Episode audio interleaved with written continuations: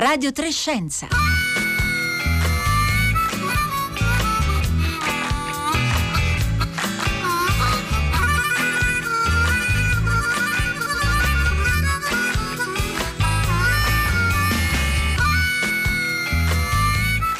Buongiorno, buongiorno da Marco Motta, bentornati all'ascolto di Radio Trescenza giovedì 8 ottobre.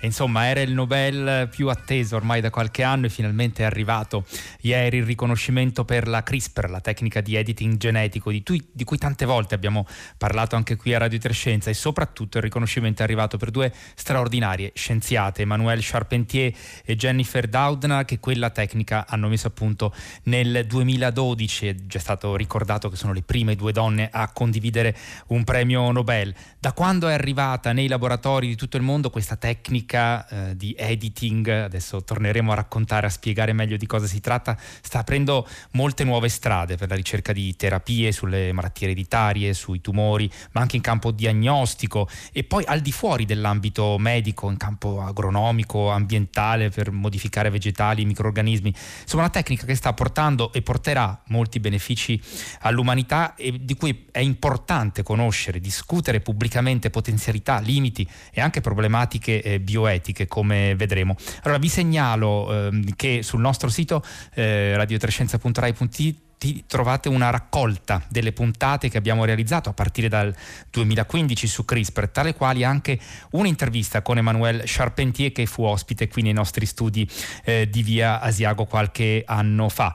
Come sempre aspettiamo anche le vostre domande, i vostri contributi al 335 5634 296 con un sms o un whatsapp oppure interagite con noi anche tramite Facebook e Twitter.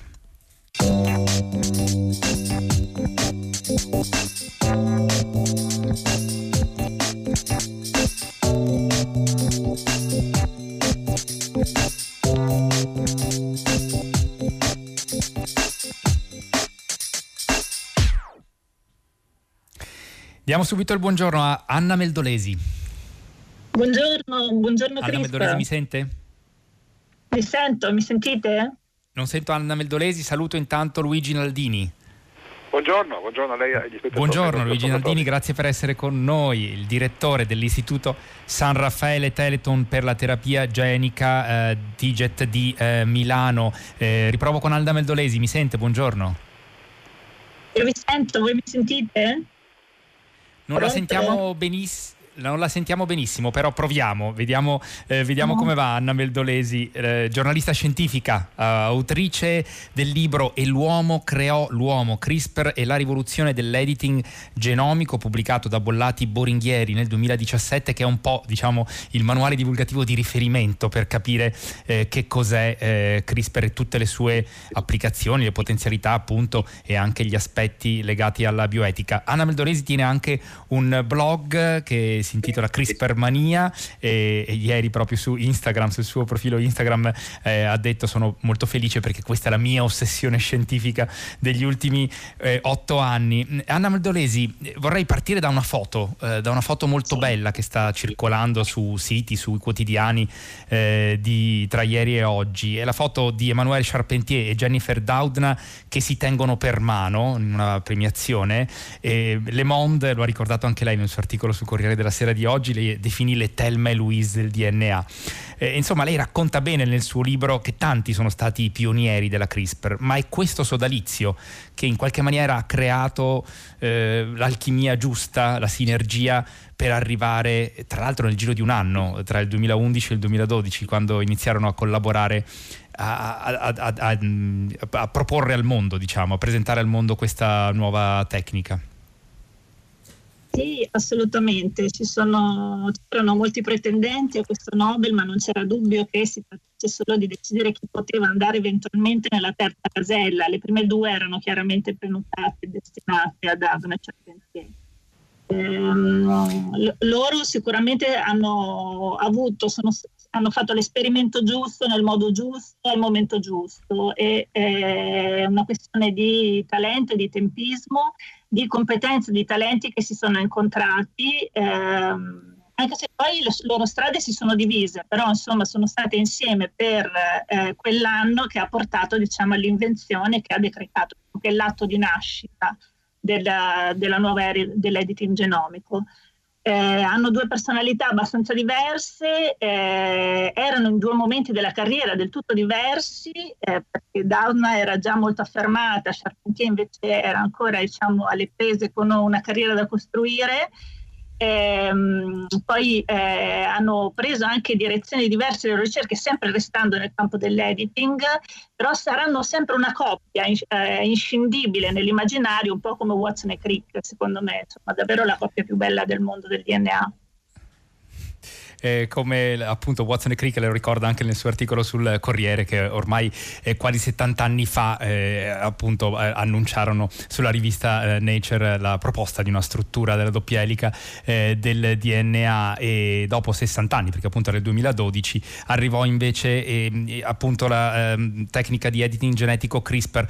Anna Meldolesi, mh, mm, proviamo a spiegare in, in sintesi, ehm, si usano molte metafore per dare l'idea di che cosa fa questa tecnica di editing genetico. Eh, per i nostri ascoltatori e le nostre ascoltatrici, lei dice per esempio nel suo libro che stiamo parlando di editing come se stessimo eh, assimilando diciamo, il, ehm, il patrimonio genetico a un testo da modificare, che la funzione è un po' quella del trova e sostituisci, ci spiega meglio. Sì, ehm, CRISPR fa un lavoro di tipo eh, quasi editoriale proprio sulla sequenza del DNA che può essere considerata diciamo, uh, un libro di testo. Eh, come se si potesse posizionare il cursore, quindi la proteina che è il cuore di CRISPR, la Cas9, eh, può essere programmata per andarsi a posizionare in un punto preciso del testo, eh, quindi a fare da cursore, lì può avvenire il taglio. Nel momento del taglio, nel punto del taglio, allora si può riscrivere, si possono aggiungere nuove parole o cancellarle. Ehm, si può anche eh, fare questo uh, procedimento a ripetizione, per cui eh, diventa un po' come la funzione trova e sostitu- sostituisci di Word, nel senso che è come se si scrivesse trovami la sequenza IAA eh, la proteina Cas9 scandaglia l'ambiente cellulare, tutto il genoma e ogni volta che la trova eh, la sostituisce a ripetizione. Ehm, la metafora del tagliare è ancora buona ma anche è, diventata un po' parziale eh, perché ormai CRISPR si è evoluta in molti modelli, CRISPR non è più un attrezzo solo, è una cassetta degli attrezzi, e poi sono, uh, continua a esserci il modello classico che taglia il DNA, ma ci sono anche nuovi modelli che semplicemente cancellano e riscrivono le lettere. Quindi è una tecnologia che è in continua evoluzione. È una tecnologia che continua in evoluzione e che da quando è sbarcata nei laboratori, eh, appunto eh, poco tempo dopo il 2012, ha eh, generato eh, un eh, vero e proprio tsunami, diciamo, di pubblicazioni negli ultimi anni e di eh, nuove ricerche. Allora, Luigi Naldini, ehm, lei insomma è un pioniere di terapie molto avanzate per la cura di malattie genetiche, l'abbiamo raccontato diverse volte qui a Radio Trescenza con lei i risultati che avete ottenuto al TIGET di Milano. Che cosa è cambiato nel suo lavoro con l'arrivo eh, di CRISPR, che non è la prima diciamo, tecnica eh, di editing genetico, però ha fatto in qualche maniera la differenza. Perché Luigi Naldini? Sì, è stata senz'altro una rivoluzione. Sull'editing c'era già l'approccio di in qualche modo di andare a cancellare o a scrivere o riscrivere una sequenza di un gene era già disponibile ed era già promettente perché questo ha, ti dà un incredibile potere di, eh, di, indagine e potenzialmente anche terapeutico. Eh, CRISPR ha reso tutto questo molto più versatile, molto più facile. Un esperimento con CRISPR è davvero alla portata di un giovane che alle prime armi in laboratorio si va a esercitare. Qualche Prima di CRISPR noi dovevamo spendere mesi e mesi a sviluppare un reagente per, per editare una singola parola no, del codice, come diceva Anna Neddolesi prima. Adesso lo possiamo editarne migliaia nel giro di una, di una nottata, quindi ha reso l'editing non solo democratico, non solo facile, ma potente e versatile. Perché questo possa avere un impatto sulla salute è, è ancora da, da, da, da, vedere, questa è una promessa, non è ancora una realtà, bisogna essere chiari. Eh, ovviamente noi possiamo andare a correggere una mutazione genetica che causa una malattia e riscrivere diciamo, la sequenza funzionale e corretta. È un intervento di precisione estrema, la medicina di precisione diciamo, all'ultimo livello sul DNA eh, si può fare teoricamente, stiamo cominciando a farlo anche su alcune cellule che trattiamo per, poter, per potenzialmente poi trattare delle malattie. E tra poco torneremo poi appunto sulle prospettive che si sono aperte, però siccome i nostri ascoltatori ci stanno scrivendo, c'è per esempio eh, Carlo da Arezzo che dice ma non si può usare un termine alternativo a editing, potete usare dei termini eh, italiani. Anna Meldoresi, c'è un analogo italiano che viene usato per definire eh, che cosa fa CRISPR? Si può dire che fa la correzione o la riscrittura del DNA. Potrebbe andare, Però, no? diciamo Potrebbe andare, infatti è una buona eh, alternativa parlare di riscrittura appunto del, mm, del DNA. C'è un altro ascoltatore e, e qui torniamo sul tema eh, della scelta anche dell'Accademia Reale Svedese delle Scienze di assegnare il premio solo a Charpentier e Daudna ehm, perché c'è un ascoltatore, Andrea, eh, che ci dice ci aggiornate sulla spinosa questione brevettuale che ruota attorno alla CRISPR-Cas9 perché poi questa è la, diciamo, la formulazione completa. Poi eh, diciamo, viene citata eh, soprattutto come CRISPR. Chi l'ha vinta, chi ne beneficia o chi no. Anna Meldolesi è una questione naturalmente molto eh, complessa, però eh, molti commenti negli ultimi anni si concentravano sul fatto che eh, a Stoccolma si attendesse in qualche maniera ad assegnare questo Nobel anche perché c'era in corso una contesa brevettuale e alcuni hanno sottolineato appunto ieri che è stata esclusa perlomeno una figura che ha giocato eh, pure un ruolo però ci, ci spiega meglio eh, quali sono gli attori eh, in campo e di che contesa stiamo parlando. Sì, diciamo che pochi mesi dopo l'uscita su Science eh, nel 2012 del lavoro che è valso ad Avner Charpentier Nobel, eh, sono arrivati altri due eh, lavori che hanno adattato la tecnologia eh, alle cellule degli organismi superiori, perché Davne e Charpentier lavoravano ancora su cellule batteriche. Uno di questi lavori in particolar modo era firmato da Feng Zhang eh, del Broad Institute, per cui c'è stata una contesa eh, brevettuale eh, tra eh, l'Università della California, Berkeley, dove sta, eh, lavora Davna, e eh, il Broad Institute dove lavora Zhang. Ehm, Inizialmente eh, questa contesa brevettuale è stata vinta da Zhang, però poi diciamo, le sorti si sono ribaltate ed è ancora in corso per cui ci vorranno sicuramente anni, però diciamo che questo è il brevetto fondante. Sono arrivati molte evoluzioni della tecnica, molti nuovi componenti, molte nuove CAS, oltre a quella classica, la 9, eccetera, per cui il panorama brevettuale si è frammentato abbastanza da poter dire che comunque chi vincerà il brevetto fondante non avrà comunque la chiave d'accesso a tutto il settore, quindi no, non vedo rischi di monopolio. Ecco. E questo è un elemento molto importante da sottolineare e direi che così abbiamo eh, risposto al nostro ascoltatore Andrea che eh, appunto poneva eh, questa questione. Eh, Luigi Naldini, lei ci stava dicendo che appunto siamo ancora in una fase diciamo di prospettiva, cioè state cominciando eh, davvero a eh, provare a verificare che tipo di modifiche si possono produrre e che effetti hanno. Perlomeno possiamo dire qualcosa sulla, diciamo, sulla sicurezza di questo tipo di interventi interventi che possiamo fare sul eh, genoma per la cura di eh, malattie. Eh, CRISPR si è rivelata davvero eh, molto affidabile in questi anni di, prime, eh, di primi tentativi. Certamente tutti, tutti, gli strumenti hanno dei loro limiti, no? quindi parliamo di un bisturi che taglia il DNA in un sito preciso ma può anche tagliare fuori da quel sito con, con, minore efficienza, quindi perlomeno le prime versioni di CRISPR avevano un certo tasso diciamo, di errore poi dipende anche come vengono utilizzate. Oggi esistono delle versioni ancora più affidabili, quindi la precisione diciamo, del taglio è, è, è, già molto soddisfacente, a seconda delle applicazioni ovviamente questa può essere ancora un limite o meno, è uno degli aspetti della sicurezza da, da considerare.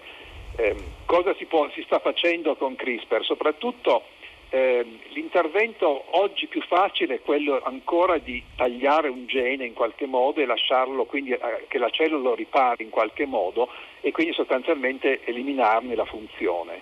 Perché dovrei farlo? Per esempio per rendere una cellula resistente a, all'infezione di un virus ed è stato fatto già a livello anche nelle prime prove sull'uomo rendendo una cellula resistente all'ingresso di HIV oppure per in qualche modo potenziare una cellula eh, immunitaria contro il cancro. Si fanno sicuramente molti dei nostri ascoltatori sanno cosa sono i CAR-T, queste nuove cellule ingegnerizzate con la terapia genica tradizionale che, che le porta contro i tumori come dei killer. Allora si sta usando eh, CRISPR per eliminare dei freni dei freni nor- normali che, che, in qualche modo rallenterebbero l'azione di questi killer e quindi si sta cercando di potenziare l'attività. Queste sono due delle, diciamo, delle sperimentazioni che sono cominciate e perlomeno hanno dimostrato la sicurezza dell'intervento con Cristo, cioè queste cellule modificate in questo modo si sono comportate ad oggi normalmente nell'uomo, anche se non hanno ancora dato grandi diciamo, risultati terapeutici. L'altro fronte ancora più ambizioso è quello non solo di tagliare il gene, ma come dicevamo prima, di riscriverlo. Questo è più complicato dal punto di vista della realizzazione, perché dobbiamo fornire lo stampo che la cellula deve in qualche modo ricopiare con la sequenza nuova e quindi dal punto di vista anche proprio tecnologico dobbiamo introdurre più materiale e l'efficienza rimane ancora un po' eh, bassa rispetto ad altri approcci, però questa è veramente la prospettiva straordinaria della medicina di precisione, perché questo ci permette di correggere la mutazione, per esempio in una cellula staminale del sangue, quella mutazione che impediva la formazione di cellule dell'immunità e ripristinare la funzione in modo preciso. Ecco Luigi Narbindi si è parlato come esempio anche in prospettiva del tipo di interventi che con CRISP si eh, possono fare anche un intervento su malattie ereditarie come l'anemia falciforme. Eh, quali sono le prospettive su un tipo di intervento del, del genere? Ma questa è già cominciata e devo dire ci sono, questa forse oggi è la, l'applicazione più promettente dal punto di vista anche del beneficio, perché lì si è trattato, in realtà la, la, la, il meccanismo della correzione è un po' complicato, ma sostanzialmente viene, viene, un, viene eliminato un gene che reprime la forma fetale, diciamo, eh, della, dell'emoglobina, che è il gene no, delle, dei globuli rossi che ci permette di trasferire questo, quindi in qualche modo viene resuscitato questo gene fetale che compensa quello adulto che, che, che, dà dei problemi nell'anemia falciforme oppure che manca nella talassemia. Allora con questo intervento di, che va in qualche modo a modificare no, e, a, ripristinare un'espressione si stanno vedendo eh, nelle prime prove cliniche degli, dei risultati molto promettenti che di fatto hanno eh, sostanzialmente diciamo, curato il, la malattia. Sono interventi che richiedono una, un meccanismo di autotrapianto, quindi comunque non sono passeggiate, i pazienti devono, vengono raccolte le cellule sempre staminali del sangue, vengono modificate in questo caso con, con, con, con, CRISPR e poi vengono reinfuse queste cellule dopo che il paziente ha fatto una, un condizionamento e la nuova diciamo, generazione di cellule che viene prodotta da queste staminali reinfuse eh, sta oggi dimostrando, siamo a un anno, un anno e mezzo dai primi esperimenti, una correzione significativa, quindi questa è molto promettente. Eh, Anna Veldolesi, eh, vorrei riprendere spunto dal, mm, anche da quello che lei sta scrivendo tra ieri e oggi sul suo blog CRISPR eh, Mania, che linkeremo poi sul nostro eh, sito sui nostri social se siete curiosi di leggere gli articoli che Anna Veldolesi sta scrivendo, anche per raccontare un po' come è stata accolta dalla comunità scientifica la notizia di questo, di questo premio Nobel a Charpentier e Doudna. Lei per esempio ha fatto una raccolta dei tweet eh, di grandi scienziati in qualche maniera coinvolti coinvolti anche in questa avventura della, eh, de, della CRISPR e, e, e, i loro commenti. Ci, ci racconta un po' com'è andata? Sì, la comunità di CRISPR è molto attiva e molto entusiasta eh, sui social media, su Twitter in particolar modo, per cui ci sono state moltissime reazioni di entusiasmo Ehm, ovviamente sono andata a vedere un po' quelli che erano i fan eh, delle due premiate e, e, quelli che erano i contendenti che non hanno ricevuto il Nobel, insomma, per cui devo dire che eh, George Church eh, se l'è cavata da gran signore eh, applaudendo al Nobel dicendo che era meritissimo, era giusto darlo a Downey Charpentier, anche no, va detto non usa account da diversi mesi, quindi non è detto che il silenzio equivalga diciamo, a, eh, così, eh, a un sentimento particolare. Eh, il più divertente, come al solito, diciamo, è Fyodor Urnov, che eh, è uno dei pionieri dell'editing pre-CRISPR, ehm, il quale eh, praticamente ha postato la fotografia dei Beatles che saltano dicendo questo sono io l'annuncio, insomma, per cui grande entusiasmo. Eh, sono, sono, eh, veramente caratterizzano molto bene le, le, reazioni che ci sono state questi, eh, questi, tweet. Vi invito ad andarli a vedere. C'è anche eh, una foto di Jennifer Doudna eh, pubblicata dall'Università di Berkeley, appunto, dove eh, la ehm, Doudna lavora, che dice finalmente ci sarà anche per lei un parcheggio riservato, perché all'Università di Berkeley sono tanti ormai i premi Nobel e hanno questo vantaggio di avere un parcheggio riservato nel campus del l'università con tanto di logo proprio eh, del eh, Nobel. Eh, Anna Beldolesi, eh, insomma questo eh, Nobel è un, un, un, passaggio davvero importante per, per questo settore ehm, della, della, scienza. Mm, ci dà l'idea, appunto Luigi Naldini ci ha, ci ha, raccontato un po' le applicazioni in ambito medico, ci dà almeno un'idea delle tanti altri tipi di applicazioni, eh, citavo prima il campo agronomico, ambientale, in cui CRISPR sta già avendo in qualche maniera un impatto. Sì, beh, diciamo che la risposta di base CRISPR è davvero stata una manna dal cielo, nel senso che attendendo, spegnendo i geni, cambiandoli, consente di capire, decifrare le reti geniche che stanno dietro i fenomeni. Eh, quindi non solo quelli de- logici delle malattie, ma anche per esempio lo sviluppo, eh, i processi importanti dell'evoluzione delle specie, eh, quindi eh, i fenomeni più affascinanti della biologia si possono studiare anche con l'aiuto di CRISPR. Per alle applicazioni, eh, sicuramente c'è grande attesa per ehm, il ruolo di, di CRISPR eh, nel miglioramento genetico eh, che dovrebbe preparare le colture alla sfida dei cambiamenti climatici. Ci aspettiamo che le temperature crescano ancora, che ci siano fenomeni estremi, siccità, per cui eh, certamente sarà necessario avere una capacità di eh, breeding, di sviluppo di piante che siano in grado di resistere meglio a questi tipi di stress. L'IPCC, quindi l'Agenzia ONU per i cambiamenti climatici, ha eh, elencato CRISP tra le tecnologie potenzialmente utili. Vedremo insomma eh, se questo potenziale sarà concretizzato, dipenderà molto anche dalle regole che eh, la politica deciderà di dare a queste tecnologie. Se non saranno regole troppo uh, positive, eh, credo che eh, vedremo delle belle cose in questo campo. Ma davvero i campi di applicazione sono tutti, perché CRISPR ha la eh, caratteristica di essere universale, funziona su tutte le specie, quindi davvero eh, potrebbe essere usata per esempio per produrre biodiesel nelle alghe ehm, o per fare davvero eh, tantissime altre cose, anche mm, abbastanza di frontiera. Abbiamo parlato qui eh, a Radio Trescenza di, di disestinzione delle specie, eh, un settore importantissimo è quello del controllo degli eh, insetti vettori di malattie, per esempio, no? eh, come le zanzare anofile che veicolano la malaria, che possono essere diciamo, eh, combattute con un trucco genetico basato su CRISPR che si chiama Gene Drive. Per cui davvero, insomma, ehm, si dice che l'unico limite è l'immaginazione. Ecco, eh, Dowden non sarebbe d'accordo, nel senso che le piace dire, una volta le hanno chiesto, quale messaggio vorrebbe far passare su CRISPR e lei ha detto che con CRISPR si può fare tanto ma non tutto. Ecco, eh, pur festeggiando, eh, essendo io la prima a festeggiare, mi piace ricordare questo, eh, nel senso che eh, quando si pensa che una tecnologia possa uh, fare tutto, allora lì c'è da diffidare, no? può fare tanto ma non tutto e siamo molto curiosi di vedere che cosa farà.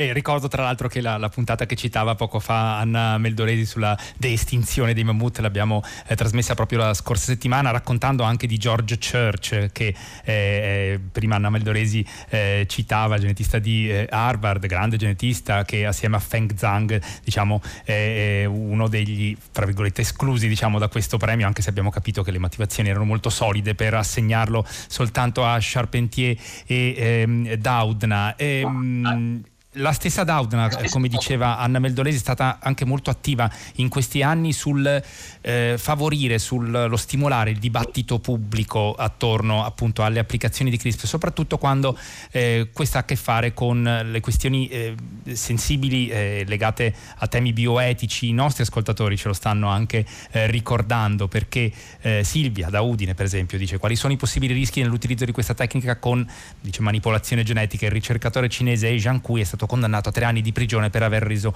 immune all'HIV il DNA di due bambine. Si riferisce Silvia naturalmente al caso eh, di cui parlammo anche all'epoca del 2018, eh, di cui fu protagonista appunto questo ricercatore eh, cinese che utilizzò questa tecnica di editing genetico eh, proprio per modificare gli embrioni eh, di eh, due gemelle.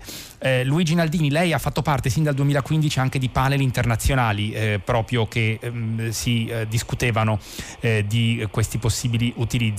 A due anni di distanza da quella vicenda e considerando la, muta- la maturità diciamo, del dibattito anche in ambito nella comunità scientifica, a che punto siamo? Ma siamo sostanzialmente ancora a quel punto, cioè ci sono stati anche molto recentemente dei nuovi pronunciamenti di organismi internazionali scientifici e anche poi allargati che continuano a ricordare che è ancora troppo presto per, per pensare a sperimentare CRISPR sulla linea germinale, quindi sulla riproduzione, quindi su cambiare il genoma no, di un individuo. Troppo presto sia dal punto di vista tecnologico, perché lì la precisione che dobbiamo avere è assoluta e non è più soltanto relativa e non l'abbiamo ancora e quindi mancano dei dati scientifici, ma soprattutto perché ci va un consenso dal punto di vista societario e etico sull'opportunità di questi interventi. Sono pochissime le condizioni in cui oggi ci sarebbe un consenso, ovviamente soprattutto quei rari casi in cui c'è una, una certezza di trasmettere una malattia a un futuro nascituro e dove non ci siano alternative, ma quelli sono casi ancora veramente rari e la tecnologia non è ancora matura, quindi la scienza sta, sta veramente chiedendo sostanzialmente una moratoria, mentre la ricerca deve andare avanti, ma non siamo ancora pronti a farlo e prima di farlo dovrà esserci un attento eh, dibattito ampio che non è solo la scienza a dover fare, ma è l'intera società che deve eh, responsabilmente decidere o no se a, a percorrere questa strada innova- veramente nuova questa, ulteriore, anche più di quello che stiamo dicendo adesso. E certo, davvero diciamo, rivoluzionaria sul, sul, futuro in qualche maniera davvero della nostra eh, specie. Eh, Anna Meldonesi, lei tra l'altro eh, proprio nel suo blog eh, CRISPR eh, raccontava della proposta che eh, pubblicata alcuni giorni fa, alcune settimane fa sulla rivista Science di una sorta di giuria popolare globale, proprio che di, si ritrovi a discutere di questi temi.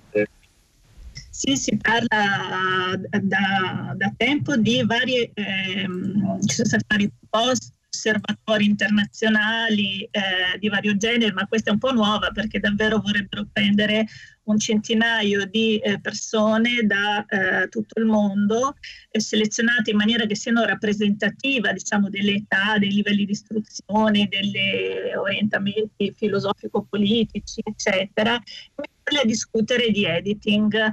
Eh, ovviamente come esperimento sociale è molto interessante, sarei molto curiosa di, di assistere. Eh, difficile da mettere in pratica, direi, soprattutto poi è difficile capire cosa fare del risultato di queste discussioni. Eh, però certamente eh, CRISPR non consente soltanto di fare tantissimi esperimenti biologici, ma anche eh, sta diventando un esperimento sociale per quanto riguarda ehm, il fatto di trovare nuovi strumenti di governance, di democrazia partecipativa, insomma, per cui anche interessa molto anche al mondo dei sociologi. E questa insomma è davvero la, la, la, prospettiva che si apre anche del dibattito pubblico su questi temi che è importante davvero promuovere e farlo anche nel nostro paese. Sono tantissimi i temi eh, che si potrebbero toccare ancora eh, parlando di CRISPR. Io vi invito ad andare sul nostro sito e anche sui nostri profili social perché metteremo eh, un po' di suggerimenti di approfondimenti. Lo ricordo, a cominciare dal libro di Anna Meldolesi L'uomo creò l'uomo pubblicato da Bollati Boringhieri, ma c'è anche il suo eh, CRISPR blog. Io ringrazio ringrazio molto lei, Anna Meldolesi e Luigi Naldini, lo ricordo, eh, che è il direttore dell'Istituto San Raffaele Teleton per la terapia genica eh, di Milano, per aver commentato con noi questo eh, premio Nobel eh, per la chimica eh, a Emmanuel Charpentier e Jennifer Dowd. Noi siamo giunti alla fine di questa puntata di Radio Trescenza. Grazie a Marco, Marco Pompi in regia, a Domenico Ganci alla parte tecnica, da me, da Marco Motte, da tutto il gruppo di Radio Trescenza. L'augurio di una buona giornata all'ascolto dei programmi di Radio 3.